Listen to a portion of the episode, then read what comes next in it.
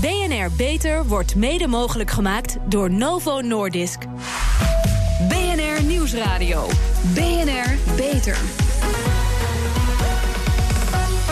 Harmke Pijpers. De zorgkosten reizen de pan uit, maar chronisch zieke patiënten die via iPhone of iPad advies vragen aan hun dokter en alleen als er echt iets is voor controle naar het ziekenhuis gaan, ontlasten de volle polyklinieken. Dat is mooi, maar deze vorm van preventie past niet in het verdienmodel van onze gezondheidszorg. In het nieuwe regeerakkoord wordt ingezet op een nationaal preventieplan. Mogen we al gaan juichen? Nou, dat horen we zo. Welkom bij B N R Beter, het programma voor mensen die werken aan gezondheid. Mijn gasten vandaag, Sabine Pinedo, internist en vasculair geneeskundige.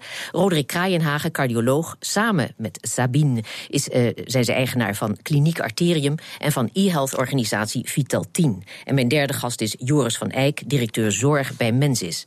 Ik begin met u, mevrouw Pinedo. Iedere zorginstelling heeft op zijn website staan: de patiënt staat bij ons centraal. De medisch specialisten hebben die gedachte onlangs ook in hun visie document gegoten. De arts moet ook een lifestyle coach zijn die ziekte voorkomt in plaats van geneest. U brengt dit al tien jaar in praktijk. U werkt samen met uw partner, Roderick Kraaienhagen, aan Vital tien. Vertel, hoe gaat Vital tien te werk? Vital tien is een uh, uh, gezondheidsinstelling, een gezondheidsbevorderaar. Um, patiënten en ook niet-patiënten kunnen uh, zich aanmelden om begeleid te worden door een arts of een e-coach op afstand. En daardoor hebben we als arts meer tijd over voor de patiënt die het niet zelf kan. Ja. Dus uh, een chronisch zieke patiënt kan zijn bloeddrukwaarde invoeren, zijn uh, stappen, zijn gewicht, allerlei zaken die relevant zijn. Tien factoren, komen we zo meteen misschien wel op. Allerlei zaken ja. die relevant zijn voor, om de gezondheid te bevorderen. Ja, meneer Kraaienhagen, uw bedrijf Vital tien doet het goed, hè? U werd vierde na de nominatie als beste M K B-bedrijf van Nederland, toch? Nou, we waren zevenentwintigste, maar ja. wel eerste zorginstelling van de oh, Oké, okay, zo ja. zit dat. Mevrouw Pinedo, u bent opgeleid in het A M C, maar u dat... wist al heel snel, heb ik begrepen, dat u niet in een ziekenhuis wilde werken, want u had moeite met de bureaucratie, met, de stroperige, met het stroperige innovatiemanagement en met de behoudende veranderende cultuur. Ja, u bent nu zorgondernemer en nog steeds praktiserend arts. Is dat beter en fijner en effectvoller vooral dan uh, in deze eigen kliniek? Uh, ja, ik, ik vind het absoluut van wel. Het, pa- het past bij mij in ieder geval beter. Ik kan de tijd inrichten, uh, en zolang uh, als ik ervoor wil nemen voor een patiënt. Uh, al kost dat mijzelf geld, maar dat doet er niet toe. Het gaat uiteindelijk ook om uh, ja, of je aan het eind van de dag kan zeggen: ik heb mensen geholpen, in plaats van alleen maar handen geschud en uh, op de klok gekeken. Ja. En uh, daarnaast, als je hem dus inricht zoals je zelf wilt, Uh, de tijd nemen voor de patiënt die het nodig heeft, en de patiënt, de patiënt die chronisch ziek is en op afstand begeleid kan worden, en eigenlijk die je dan pas ziet op het moment dat het echt nodig is. Dat scheelt enorm veel uh, ja, aan, aan...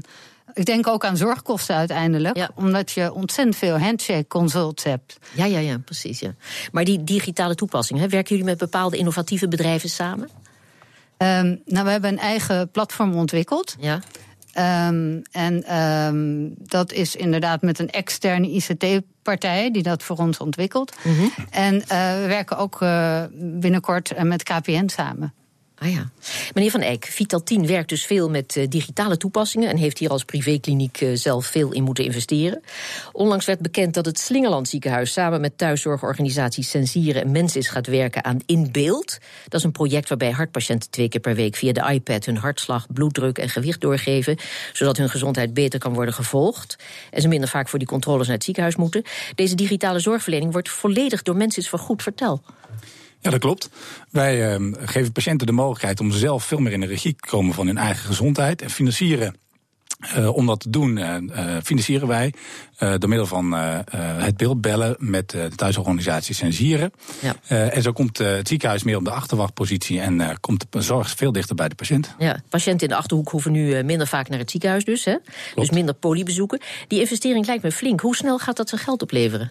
Nou, we hebben een driejaars afspraak gemaakt, omdat we natuurlijk zien dat uh, zoiets gaat niet van vandaag op morgen. En we investeren dan ook in de komende jaren om uh, die investering terug te verdienen. En dan kijken we met alle partijen naar of dat ook daadwerkelijk lukt. Ja, meneer Kraaienhagen, waarin onderscheiden jullie ten opzichte van andere klinieken? Uh, nou, wij proberen vooral de zorg op afstand in te zetten, zoals dan Slingeland ook doet. Maar wij doen dat ook vooral polyklinisch. En uh, wij kijken naar in eerste instantie tien beïnvloedbare risicofactoren. Mm-hmm. En die tien factoren, dat zijn dus factoren die je zelf als individu al kunt beïnvloeden. En die meer dan zeventig procent van de chronische ziektelast veroorzaken in de westerse wereld. Ja. Dus als je die tien factoren kunt onder controle brengen en mm-hmm. mensen daarbij kan helpen, dan kunnen we heel veel zorgkosten gaan voorkomen. Ja. En zijn... Uh, en het is ook een mogelijkheid om echt mensen zelf aan het stuur en aan het roer te zetten van hun eigen ja. gezondheid. Het zijn al, allemaal lifestyle-gerelateerde punten, hè? Nee, niet of allemaal. Voornamelijk. Ja, het zijn, het zijn dus de vijf Bravo-thema's. Bewegen, roken, alcohol, voeding, ja. ontspanning. Maar ook bloeddruk, cholesterol, bloedsuiker ja. en stress, common mental disorders en therapie trouw, slaap. Ja, goed, allemaal heel belangrijk. Flink de gordijnen dicht, hoorde ik vandaag. Want ja. dan kun je beter slapen en uh, werkt dat beter. Um, goed, maar ter aanmoediging is er ook een puntensysteem. Ja, we hebben net uh, samen met uh, de Universiteit Leiden hebben we uh, een subsidie verkregen van de Hartstichting. Het Benefit-programma, ja. waarbij we uh, gaan implementeren en evalueren of mensen, uh, als ze goed doen, dan ook beloond worden. En die beloning die krijgen ze via korting bij allerlei producten en diensten uh, van aangesloten partijen, bedrijven. Ja, mevrouw Pinedo, zakelijk gezien was jullie bedrijf een zorgenkindje, heb ik begrepen. Jullie hebben inmiddels succes, krijgen erkenning, ook financiële erkenning. Want hoe staan jullie er nu voor? Momenteel gaat het goed, ja, uh, ja zeker.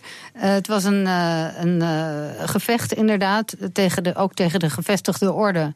En ook uh, voortdurend ieder jaar natuurlijk weer met, uh, met de zorgverzekeraar.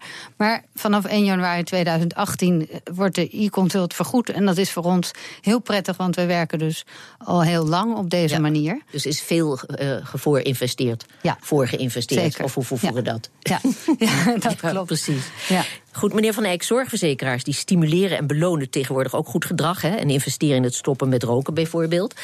Uh, als we ons even tot de rokers beperken, heeft dit al tot concrete resultaten geleid? Is het aantal rokers gedaald, aantoonbaar? Nou, het aantal rokers daalt volgens mij in Nederland uh, rustig door. Maar dat kunt u beter aan de dokters vragen dan aan uh, dan mij als verzekeraar. Mm-hmm. Maar um, wij proberen wel degelijk te investeren, omdat wij geloven uh, in de komende jaren dat het ontzettend nuttig is om ja. juist mensen... Nee, dat geloof ik ook. Maar heeft u wat betreft uh, uw zorgverzekeraar, uh, verzekeringsmaatschappij, Menzis, heeft u een duidelijk beeld van de kostenbesparing die het voor Menzis heeft opgeleverd? Nou, we kijken bijvoorbeeld C O P D in beeld. Daar hebben we een aantal metingen voor gedaan. We zien bijvoorbeeld dat vijfentwintig procent minder spoedeisende hulpbezoeken nodig zijn bij de ja. patiënten met C O P D.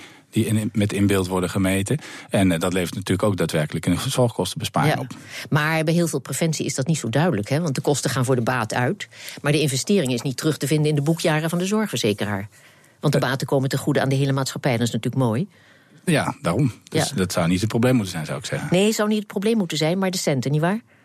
De centen, um, maar de, de, de investering die wij doen, die moet zich natuurlijk lange termijn ook goed, uh, uh, goed uh, laten bevallen. We werken daarom ook samen met academische partners om te meten wat die besparingen dan ook daadwerkelijk zijn. Mm-hmm. Maar we zijn natuurlijk niet voor een jaar of voor twee jaar, we zijn er voor de komende jaren en daarom ja. doen we die investeringen ook. En is het dan niet een probleem dat uh, in ons huidige systeem ieder jaar dat overstapcircus plaatsvindt? Want dan is de klant waarin je geïnvesteerd hebt, die zit dan weer bij een ander. Ik heb altijd in mijn schoolboeken geleerd dat je je op tachtig procent van je kernactiviteiten moet focussen. Uh, ja. Op dit moment uh, switch je dus laat maar over. Stappen. Zo is het. Ja. Meneer Kraaienhagen, u bent medeoprichter van Kennisinstituut NIPED. Wat, ja. wat is dat voor organisatie? Uh, NIPED is het uh, Instituut voor Preventie en E-Health Development. Mm-hmm. En daar kijken we of we um, beïnvloedbare risicofactoren wederom in kaart kunnen brengen. En mensen kunnen heel laagdrempelig hun gezondheidsprofiel opstellen en kijken of ze een risico lopen voor gezondheid. En dat doen we voornamelijk bij bedrijven. Ja. Dus werkgevers bieden het aan aan werknemers.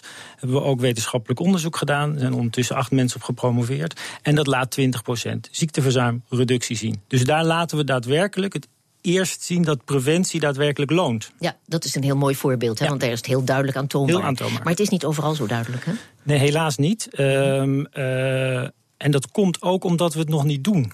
Als je het niet doet, dan kun je het ook heel moeilijk meten. Dus ergens moet je zo beginnen. Ja. En wat mensen uh, doen is natuurlijk fantastisch. Ze zeggen, laten we voor drie jaar uh, een afspraak maken en dan dat ook daadwerkelijk gaan meten. Ja. En laten we ook met de zorgverzekeraars afspreken waar moet het toe leiden. En als dat ertoe leidt, kunnen we door. Ja.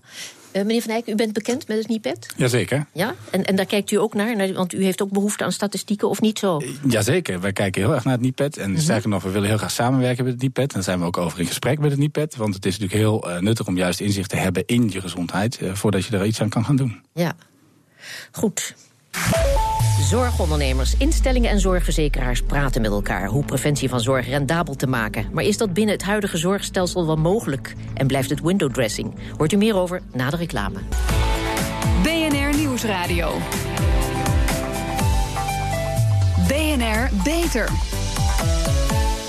Ik praat verder met mijn gasten Sabine Pinedo, internist vasculair geneeskundige, Roderick Kraaienhagen, cardioloog, samen-eigenaar van Kliniek Arterium en van e-health-organisatie Vital tien. En mijn derde gast is Joris van Eijk, directeur zorg bij Menzis. Mevrouw Pinedo, u heeft uh, zelf ook ondervonden hoe nuttig het is dat je uh, contact kunt hebben met de behandelend specialist, hoewel u zelf natuurlijk behoorlijk op de hoogte bent, nietwaar? Ja, uh, zeker. Uh, Een aantal jaar geleden uh, ben ik zelf, heb ik zelf kanker uh, gekregen. Um, dat is nu hopelijk uh, voorbij. Maar uh, de, uh, het proces waarin ik zat op het moment dat ik geopereerd wat, werd... en uh, daarna thuis kwam en een wond die niet goed genas... was eenvoudig om dan een, een foto te maken... en naar mijn behandelend specialist door te sturen... en te vragen, wat moet ik? Moet ik nu naar de poli komen of kan het wachten tot morgen? En dat scheelt weer een, uh, een lang bezoek op de eerste hulp. Uh, dat uh, heeft mij toen doen inzien hoe belangrijk het was... Um, om echt een dokter in je broekzak te hebben. Ja. En eigenlijk heb ik toen ook gedacht... nou, ik wil dit gewoon voor, voor iedereen. Ik wil dat dit de toekomst wordt... En uh, dat er zo weinig mogelijk mensen met vragen thuis zitten... die ze niet direct kwijt kunnen. Ja. Want je kan tegenwoordig gewoon een pizza bestellen... maar je dokter, kan, daar moet je drie weken op wachten. Ja, en uh, u hanteert de term de dokter in je broekzak, hè? Ja. Ja, goed. Um, maar meneer Van Eijk, u bent uh, van zorgverzekeraar Menzis, hebben we al verteld. Maar als preventie succes gaat opleveren... dan betekent dat dus minder complicaties, minder polyconsulten... minder ziekenhuisopnamen, dat is allemaal mooi. Maar dat is voor ziektekostenverzekeraars, heb ik begrepen, toch een probleem, hè?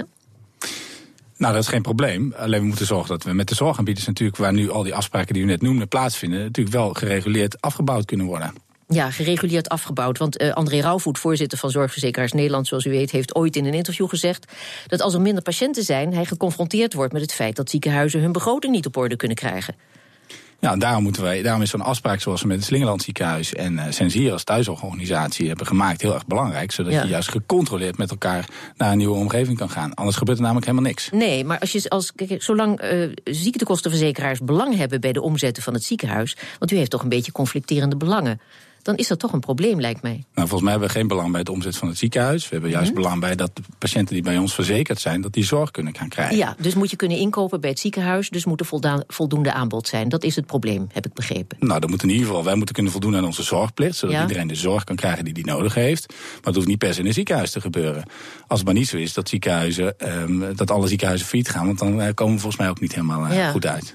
Ik weet dat u een stelselwijziging... geen noodzakelijke voorwaarde vindt voor, voor preventie... maar ik vrees dat er misschien geen andere conclusie is. Hè? Nou, dat ben ik niet met u eens. Volgens mij kunnen we in het huidige stelsel nog heel veel nieuwe contractvormen maken. Dat is ook de vorm die we hebben gekozen met het Slingeland Ziekenhuis en Sensire. Uh, daarvoor is helemaal geen stelselwijziging nodig, maar gewoon een uitnutting van het huidige stelsel. Mm-hmm. Uh, en zorgen dat we daar betere contracten in maken. Ja. Hoe kijkt u daar tegenaan, mevrouw Pinedo? Ik denk... Uh... Wij hebben geen, als dat de vraag is, wij hebben geen contracten met mensen. Als het gaat om uh, begeleiding op afstand van patiënten... voor bijvoorbeeld hun bloeddruk uh, of hun diabetes. Um, dus ik denk dat het vooral regionaal bepaald is. Dat is vaak het probleem. Ja. Als wij inkoop uh, bij mensen wensen te hebben of uh, contracten...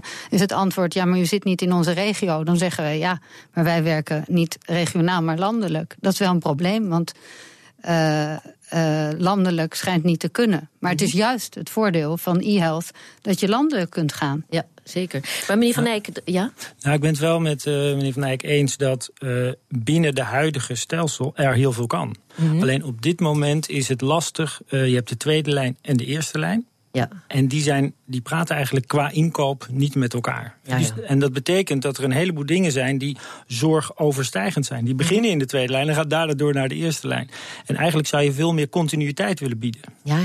En die continuïteit, die zouden we op een vorm moeten gaan organiseren. Ja. Nou, dat is wel waarom wij ook juist pleiten voor hoofdlijnakkoorden die niet sectorgericht zijn. Dus eentje ja. voor de huisartsen, eentje voor de ziekenhuizen.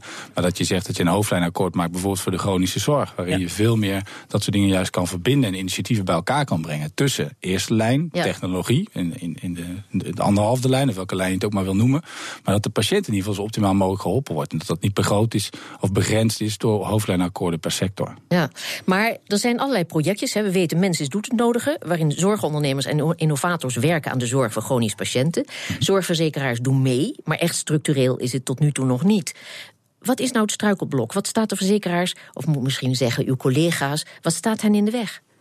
Nou, ik denk dat het heel belangrijk is dat we in Nederland kiezen voor een aantal uh, specifieke uh, e-health-innovaties waar we dan ook echt voor gaan kiezen dat we die groot gaan maken. En op dit moment zijn er nog te veel kleine initiatieven mm-hmm. die eigenlijk nooit echt groot maken. En net zoals mevrouw Pinedo ook zegt, uh, haar initiatief uh, wordt nu niet bijvoorbeeld nog door ons ondersteund, maar het is eigenlijk moeten zeggen, we gaan landelijk een aantal dingen groot maken. Nou, dat is in ieder geval wat we als mensen nu ook proberen. Vijf initiatieven hebben we gekozen die ja. we echt groot gaan maken.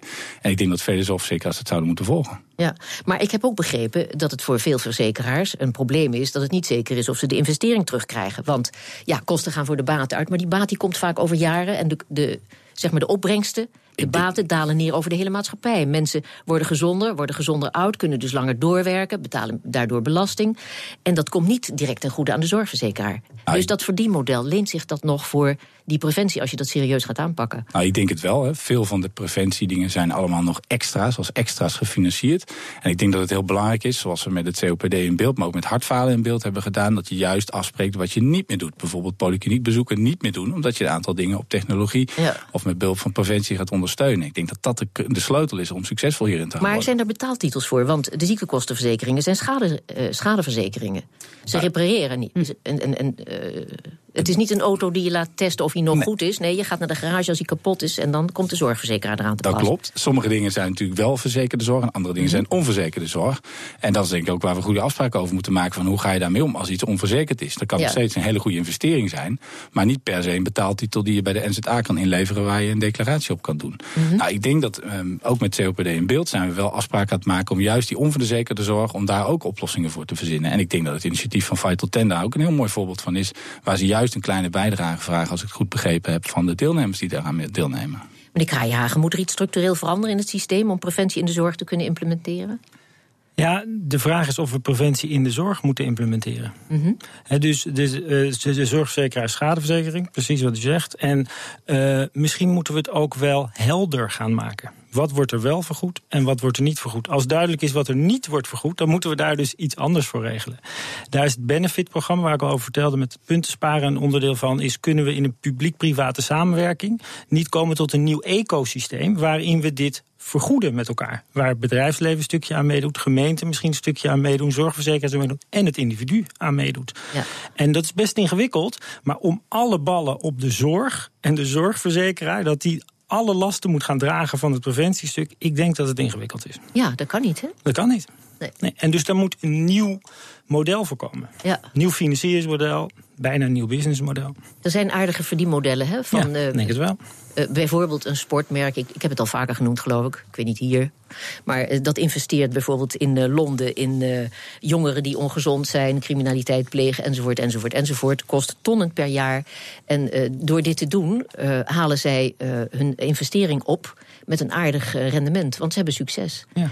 En iedereen is op zoek naar een investering in Nederland. Althans, die indruk krijg je als je televisie kijkt. Dus dan denk je, nou, misschien moet er geïnvesteerd gaan worden in gezondheidszorg door de particulier. Zou toch mooi zijn? Helemaal eens. Ja. ja.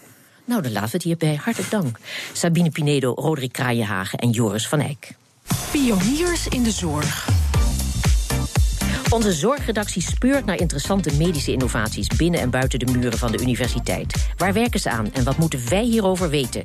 Ja, Ivan Verrips, een robotisch pak waarmee dwarslesiepatiënten weer trappen kunnen lopen. We hebben het over een exoskelet, hè? Ja, precies. In augustus heeft de dwarslesiepatiënt Ruben Dessin de eerste stappen gezet met het ontwerp daarvan. En nu heeft hij het zelfs gepresenteerd. Hij kan ermee over een ruw terrein lopen, over een helling en zelfs uh, opstaan uit een diepe sofa. Nou, daar heb zelfs ik als uh, jonge gezonde man ook nog wel eens moeite mee. Dus heel erg knap. Ja, maar een parcours, dat klinkt als een wedstrijd. Ja, dat was allemaal tijdens een, uh, een soort Olympische Spelen voor high-tech hulpmiddelen in Düsseldorf. twaalf. Um, die competitie uh, moet bedrijven en onderzoeksinstituten uitdagen om hoogtechnologische hulpmiddelen te ontwikkelen voor verschillende handicaps, waaronder dus een dwarslesie. En uh, Dessin ging de strijd aan met andere landen en is toen tweede geworden. Ja, ja. En, en hoe snel was zijn tijd? Ja, dat moest allemaal binnen acht minuten. En hij deed het in zes minuten vijfenvijftig, dus dat is heel snel. Maar eigenlijk is vooral het feit dat hij het volbracht heeft al heel bijzonder. Ah ja. En wie heeft dit uh, exoskelet ontworpen? Ja, dat kan hij natuurlijk niet zelf. Dat heeft een studententeam van de T U Delft gedaan. Uh, na de eerste stappen van het prototype begin augustus is dat team een trainingsprogramma begonnen met die uh, meneer Dessin erbij dus. En we spraken daarover met uh, Donald Dingemansen. Hij is teammanager en student industrieel ontwerpen aan de T U Delft. Voor de wedstrijd moest uh, Ruben in het exoskelet ook kunnen traplopen.